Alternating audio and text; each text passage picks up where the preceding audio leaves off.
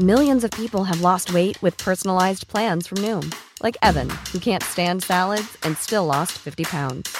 Salads, generally, for most people, are the easy button, right? For me, that wasn't an option. I never really was a salad guy. That's just not who I am. But Noom worked for me. Get your personalized plan today at Noom.com. Real Noom user compensated to provide their story. In four weeks, the typical Noom user can expect to lose one to two pounds per week. Individual results may vary. One size fits all seemed like a good idea for clothes. Nice dress. Uh, it's a it's a t-shirt. Until you tried it on. Same goes for your healthcare. That's why United Healthcare offers a variety of flexible, budget friendly coverage for medical, vision, dental, and more. So, whether you're between jobs, coming off a parent's plan, or even missed open enrollment, you can find the plan that fits you best. Find out more about United Healthcare coverage at uh1.com. That's uh1.com. The New Statesman.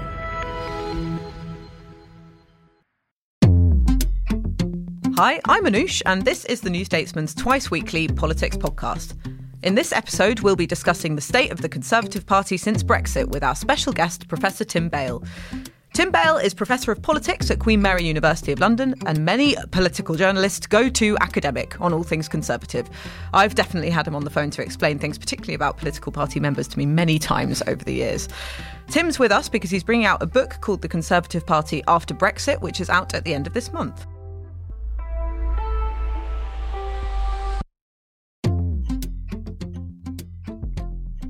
Thanks so much for joining us, Tim. Thanks very much, Anoosh. Really pleased to be here. So, I think, first of all, having dived into the depths of recent Tory party history, from the 2016 EU referendum until now, until Sunak's premiership, could, do you think you could describe the phase that you think the party is in now? Because in the book, you warn against the idea that the Tories are going back to normal in some way.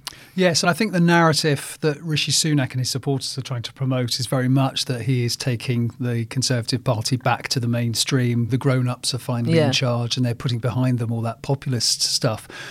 Whereas actually, if you look at the way the Conservatives intend, I think, to fight the next election, uh, I think they very much are building on the populism that we saw under Theresa May and Boris Johnson, particularly obviously with the stop the boat stuff, but also generally with the kind of anti woke story that they're trying to run. I think more generally, I think the Conservatives are rather stuck in some ways because, on the one hand, I think they are still pretty, for want of a better word, neoliberal. They are putting up taxes, but only because they have to. They're not exactly spending as much as they need to, for example, on the welfare state or on the NHS. So that's one side of the sort of the Tory party. And on the other, there's this very populist strain, which, as I try and argue in the book, is beginning to drive the party to becoming a kind of ersatz populist radical right outfit, really.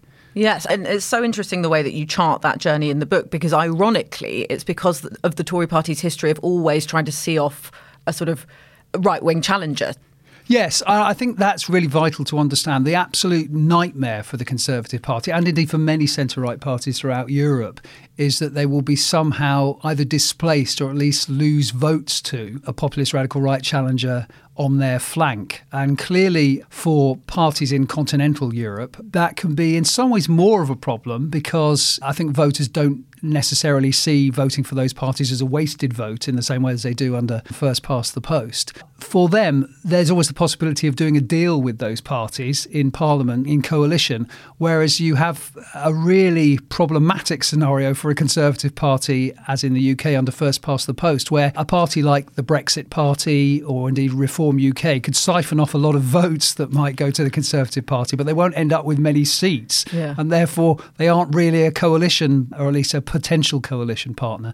So for the Conservatives, the absolute sine qua non has to be preventing a party like that getting too much support. And almost everything you can talk about since probably David Cameron's days actually in in in the Tory leadership is the prevention of that happening really. Yes. I wanted to go back to David Cameron's time actually, because did you see any seeds of this in the days of his premiership? Because often when we talk about politics becoming populist in the UK, we talk about Brexit and Boris Johnson basically. But were there any seeds in it in, in the Cameron years? Yeah, I think clearly when it comes to immigration policy, you can mm. see that. The policy of reducing it, it seems laughable now, from the hundreds of thousands to the tens of thousands was clearly aimed at a certain voter.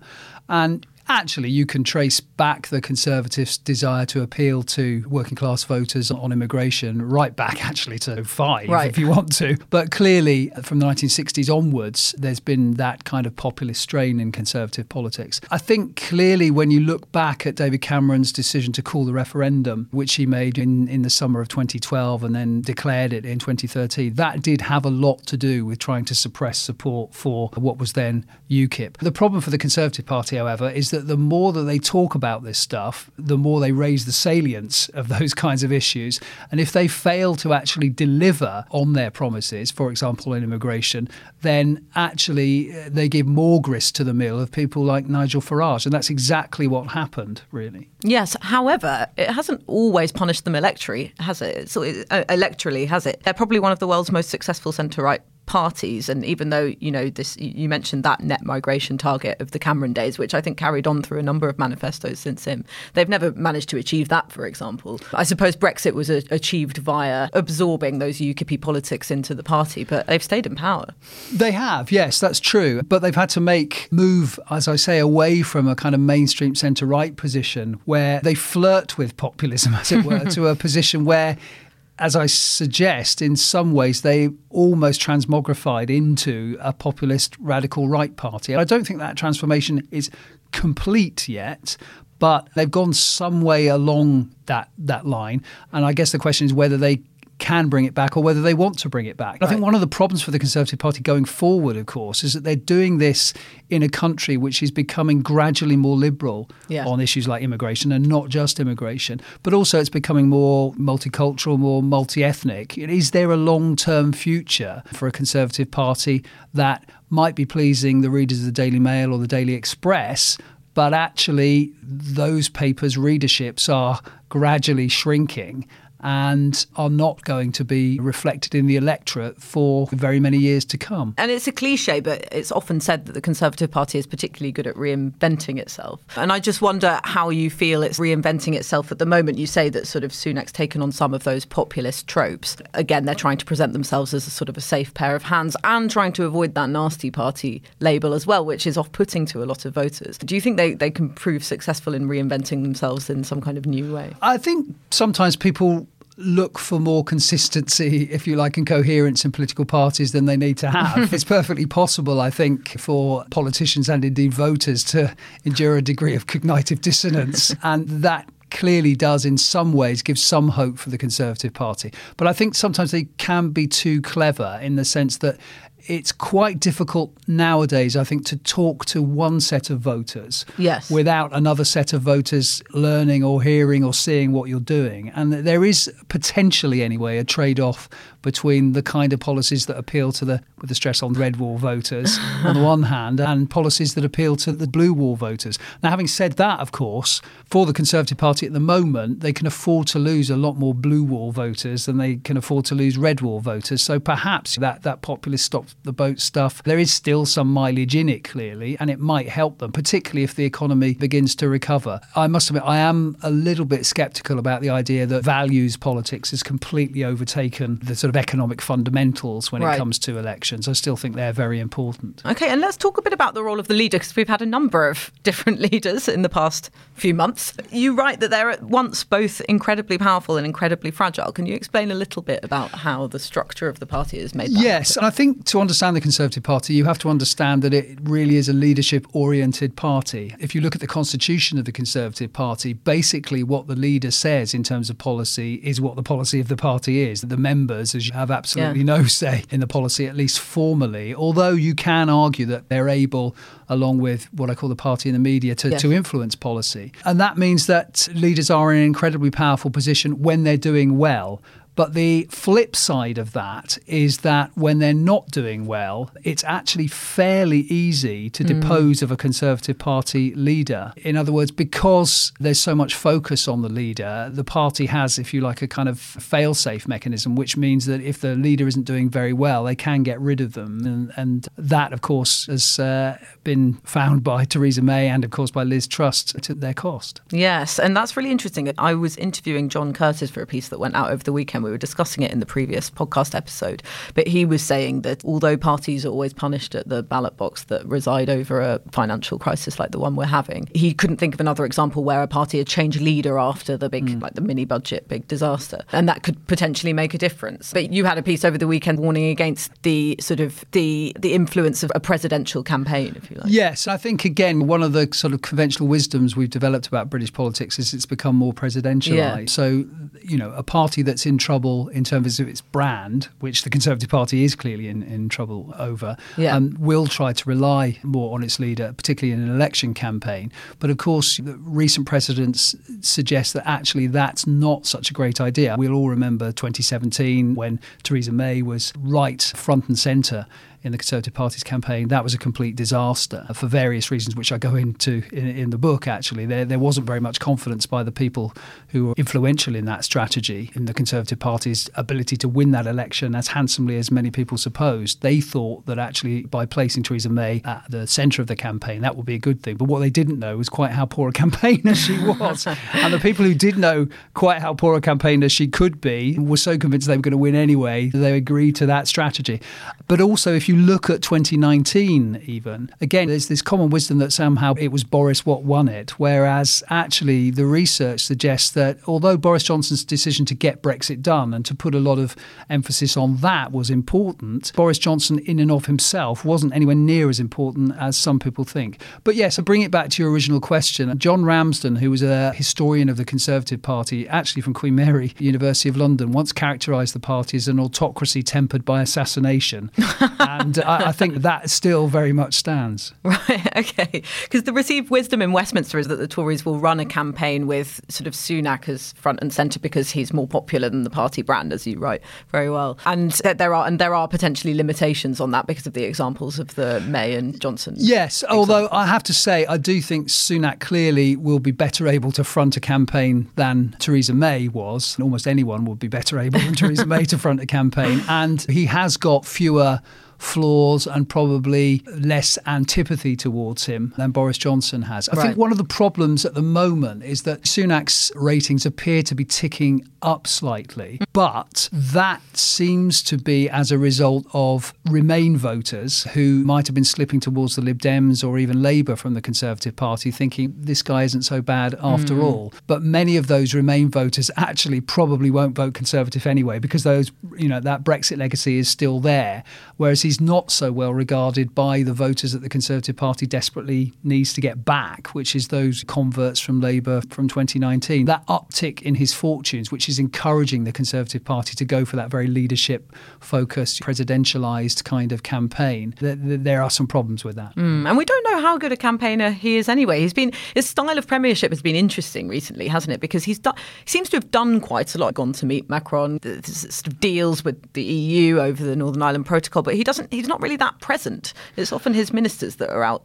Yes, I think that's true. And you're right to say, if we look at the 2022 leadership campaign, there have been so many, he's not the greatest of campaigners. He doesn't connect as naturally with voters as you would hope. Then again, perhaps Keir Starmer doesn't either. He is prone to the accusation that he is so fabulously wealthy that he's out of touch with people. Moments like his failure to use a contactless card, for example, in a petrol station, will probably be replayed again and again. There's this whole stuff about his heated swimming pool. And even, although this seems seems very trivial. The tone of his voice mm-hmm. is not authoritative at all. It's it's rather thin, slightly high pitched, even a little bit camp, some would say. And when people are looking for a, a leader, they're looking for someone who they regard as strong, whatever that means. And whether actually his voice helps with that, I think is a moot point. Yeah, I've heard people in the party, in the Tory party, compare it to a children's TV presenter kind of style. yeah, we're often not allowed to talk about these things, particularly with political scientists. Yeah, know. sorry to lower yeah. the tone of this yeah. conversation, Tim, after all of your yeah. political research. these things shouldn't matter, but I think they do. But then again, once again, to, to make the point, Keir Starmer's voice is nothing to write home about either. We've got one children's presenter versus a very strangulated North London lawyer. So, you know, who knows which will come off best. And before we move on to the second half of the podcast, I did want to ask you, because you make a, a big point about this in the book, about the party and the media. It's a key part of the way that the Conservative Party operates is in newspapers, magazines, editors, commentators, outriders in the media, the think tank world. Can you explain a bit about how that operates in terms of its relationship with the party and what impact it has, and maybe how different that is from sort of Labour's equivalents. Yeah, this is where I suppose I do come back to uh, political science, which tends to, when it's looking at parties, break them down into the party on the ground, which will the membership the party in central office, which is the kind of bureaucracy, if you like, of the party, and then the party in elected office, which is politicians themselves. But what it forgets is that actually there is another key component of political parties, which is particularly present, I think, in Britain with its very partisan printed press, which is what I call the party in the media. And what I'm trying to stress is that actually the party in the media, as you said, those commentators, those journalists who, you know, routinely are part of the conservative conversation, part of the conservative milieu, if you like, have far more power than your average MP and certainly than your average grassroots member. And that's partly because MPs believe in their power still to persuade the electorate despite actually quite a lot of research to say that's overblown, but also because they worry that that media has an influence on their grassroots supporters and that may push MPs in, in one particular direction. So, in other words, what I'm trying to stress is that an editorial in the Daily Telegraph or a column in the Daily Telegraph or a campaign in, in the Daily Mail is actually quite likely, and I show in various episodes in, in, in the book, to have an influence on what the party leadership does, even in government, even over quite crucial decisions. So, for example, although many people seem to have forgotten COVID. You can see in the way that the government handled COVID, it was very aware of campaigns, particularly in the Telegraph, particularly in the Mail, over opening up the economy again, getting people back to work, getting people back to the office, etc. And that did play a part in the government's decision making for good or ill. On a couple of occasions, probably for ill, and on one occasion where actually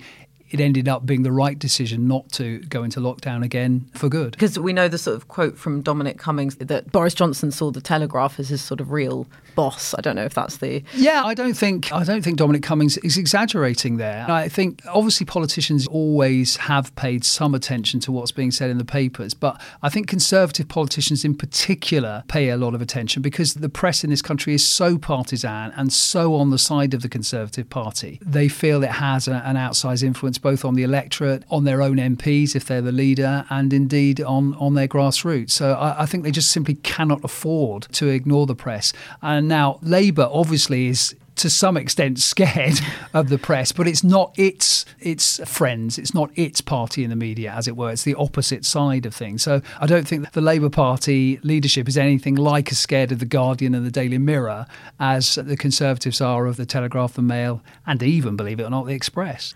After the break, we'll talk about what's next for the Conservative Party, its record, and its electoral prospects.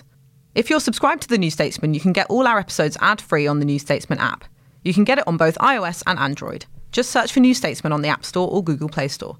We'll be back in a couple of minutes. If you enjoy the New Statesman podcast, then you'll love our daily politics newsletter, Morning Call. It's a quick, essential guide to the big political story each morning by me, Freddie Hayward, and Rachel Wearmouth, featuring original reporting from Westminster and beyond, our analysis of the latest political news, and some recommendations of the best reads of the day. Sign up for free at the link in the podcast description.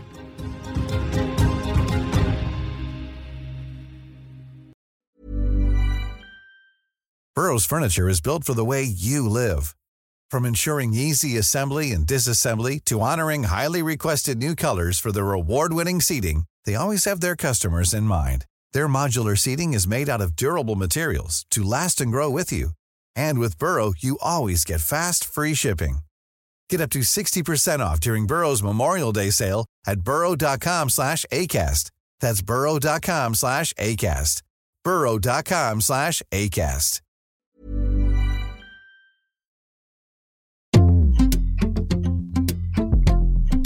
What's really interesting is that you've identified the way in which the Conservative Party has changed in its rhetoric, the party of the people, and the way of doing this has been some sort of populist features like the disregard for institutions, attacks on the judiciary, the press, civil servants, contempt for parliament, all of these sort of populist trappings. But actually, that, that sort of position as a defender of the people hasn't necessarily tr- translated into policy. So Boris Johnson had his levelling up agenda, but we've seen sort of various bits of research that show that it's either not being noticed by the people who ought to be noticing it, or it's not diverting the funds in a way that it's supposed to, to have done to make it fairer and more redistributive. Is the party so detached from this idea that it's a defender of the people? And is that something that will have to change in order to keep its integrity? I think clearly you've pointed to the fact that it is first and foremost, if you like, a rhetorical rather than something that necessarily informs their their policy, except at a very superficial level. And I think you're right to pick on levelling up as a good example of that. Were the the promises to be translated into delivery, then presumably we would see a lot more money and a lot more attention going into those areas that the Conservative Party have pointed to that have been, as it were, left behind for decades. And we do see a little bit of that, but it's nowhere near to the extent that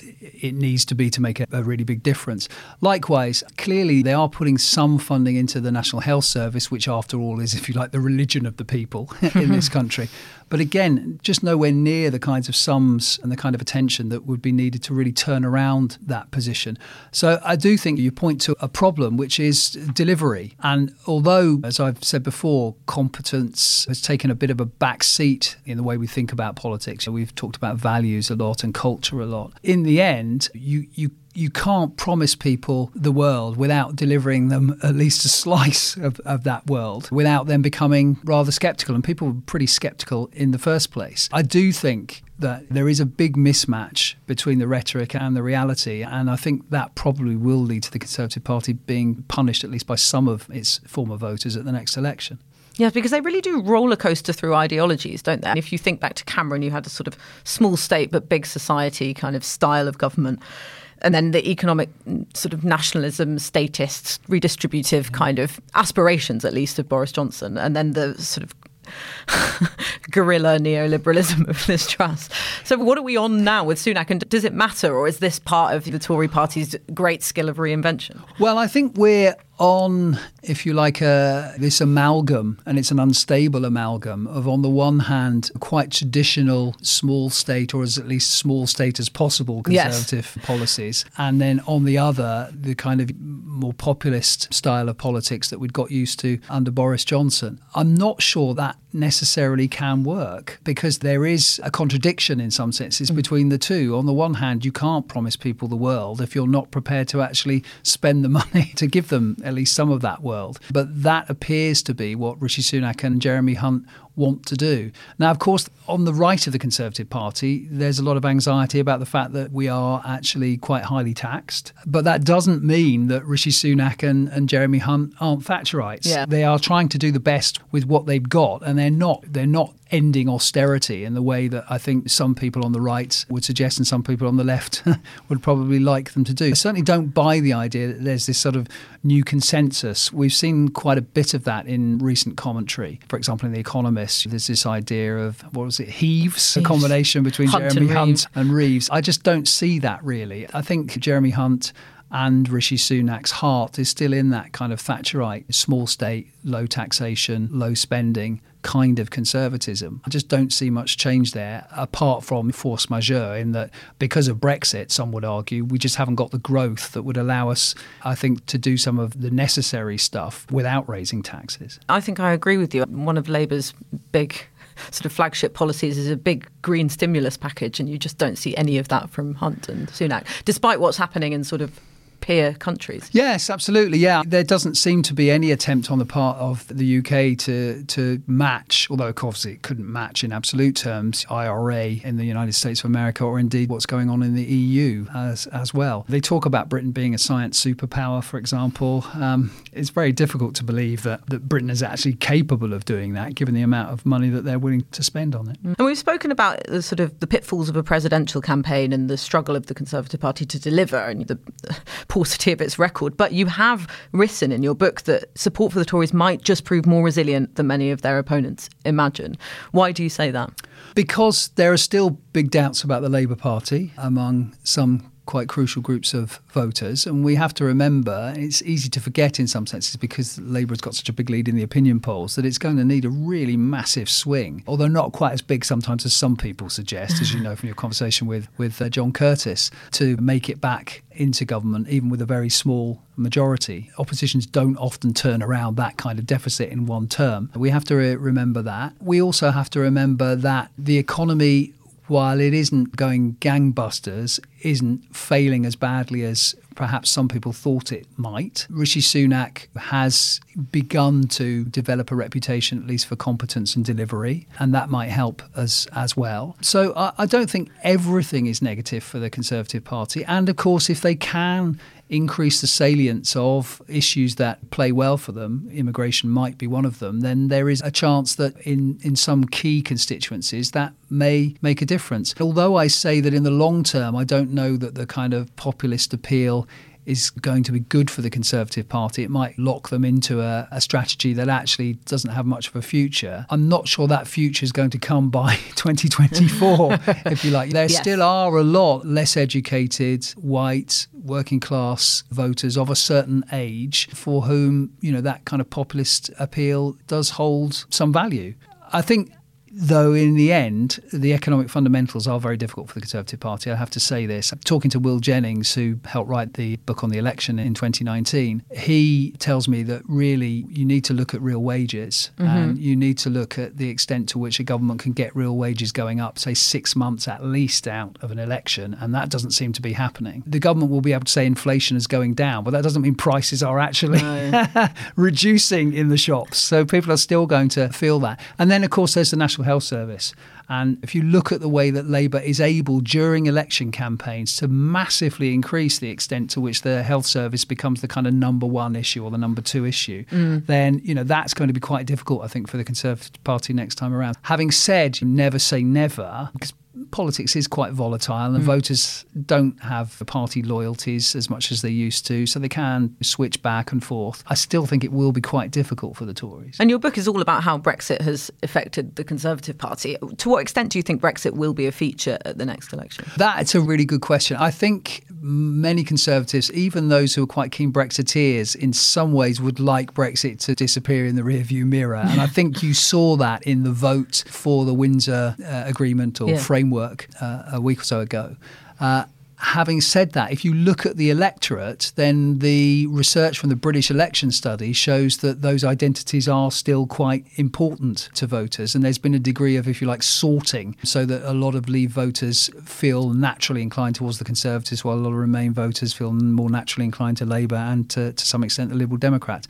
So if those identities can be mobilised in some way by the government, then that puts the Conservative Party in a good position. The problem is, how do you mobilise them? It'll probably have to be indirectly through the immigration policy, the asylum policy, for example. I don't think it can be on Brexit per se, and that's going to be a big problem because in 2019, there's absolutely no doubt that it was Brexit plus Jeremy Corbyn that, that did it for the Conservative Party. And further to that, it's quite clear that it was the promise to get Brexit done in order to tackle public services, mm. in order to make people's lives better in their hometowns, in order to do something about public spaces or whatever. That was the key to the Conservative victory. That's not really going to be something that they repeat this time around. Okay. And, and how do you feel about these the polling and also narrative about the extent of regret among the population?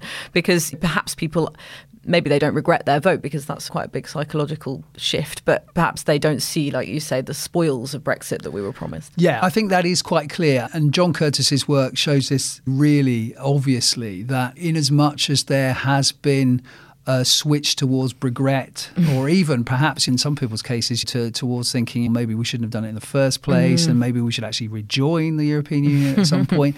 That has got an awful lot to do with the economy. People feeling that the promises that they were made by the Brexiteers just aren't coming true, and in fact the situation's got worse rather than better. Now that does, in some ways, offer the prospect of an improvement for the Conservatives because if the economy gets better, then presumably there will be less regret. but I just don't think the economy is going to get that much better to make that much of a difference. I think there are a lot of people who are already quite sceptical, and that was the reason why some of them voted Brexit in the first place, feel that they've been led up the garden path once again by these bloody politicians. And I guess the question will be whether they decide to actually come out and vote in 2024 to give those same politicians a bit of a kicking, or whether they just return to the kind of apathy which meant actually previously they were non voters. Oh right, okay, yeah. And and in terms of the Conservative Party's sort of Brexiteers, you say that even if Brexit might not be done for the population, it feels close to being done for the politicians who were the ones driving it.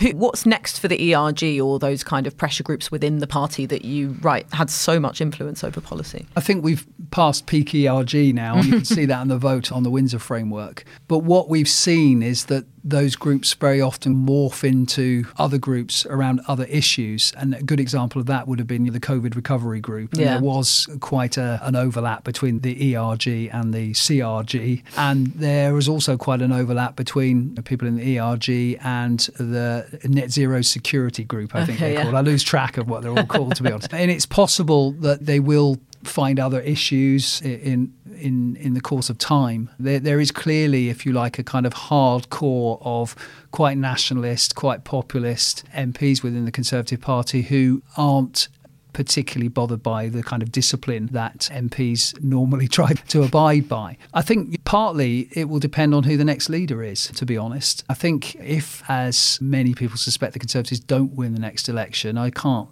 see Rishi Sunak s- sticking around, whether he'll go off to California as Yeah. predicted, who knows. if they elect someone like Kemi Badenoch, then it could be that actually the Conservative Party sort of doubles down on that, you know, Erzat's populist radical right approach, in which case she, if it is her, won't have too much trouble from those MPs. They'll be very much on her side. Likewise, Suella Braverman. Mm. If, on the other hand, they do go for a rather more kind of centrist, managerial, pragmatic, mainstream centre right politician, I've no idea who that would be. I think there will be more disciplinary problems for the Conservative Party. The integrity of the Conservative Party, I think, will be under threat. But I think we also have to say that isn't just to do with the Conservative Party, right? I think the developments in social media and media more generally mean that MPs can become legends in their own lunchtime um, much, much more swiftly than they used to be. And they can carve out a career for themselves by you know being on Twitter if Twitter still exists, being on twenty four seven news, going on Politics Live or whatever. Yeah, having a GB news slot. Having a GB, yeah, paid GB News slot if GB News lasts that long, of course. And I think that's a sort of structural development that, that probably will affect all parties. And at the moment, we don't see it from Labour, mm. but we might see it from Labour, although there probably will never be a sort of left wing equivalent of GB News in schools.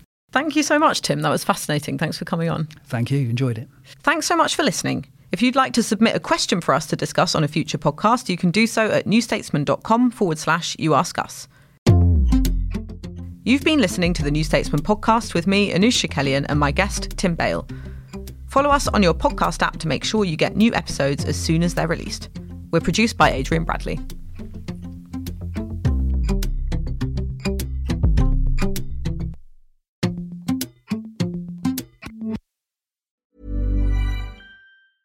Hey, it's Paige DeSorbo from Giggly Squad. High quality fashion without the price tag. Say hello to Quince.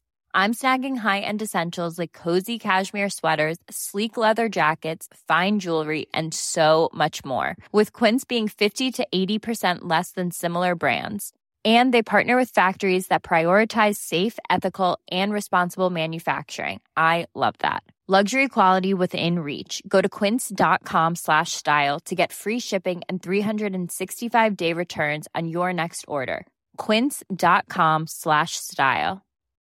When you need mealtime inspiration, it's worth shopping Kroger, where you'll find over 30,000 mouthwatering choices that excite your inner foodie. And no matter what tasty choice you make, you'll enjoy our everyday low prices, plus extra ways to save, like digital coupons worth over $600 each week. You can also save up to $1 off per gallon at the pump with fuel points. More savings and more inspiring flavors make shopping Kroger worth it every time. Kroger, fresh for everyone. Fuel restrictions apply.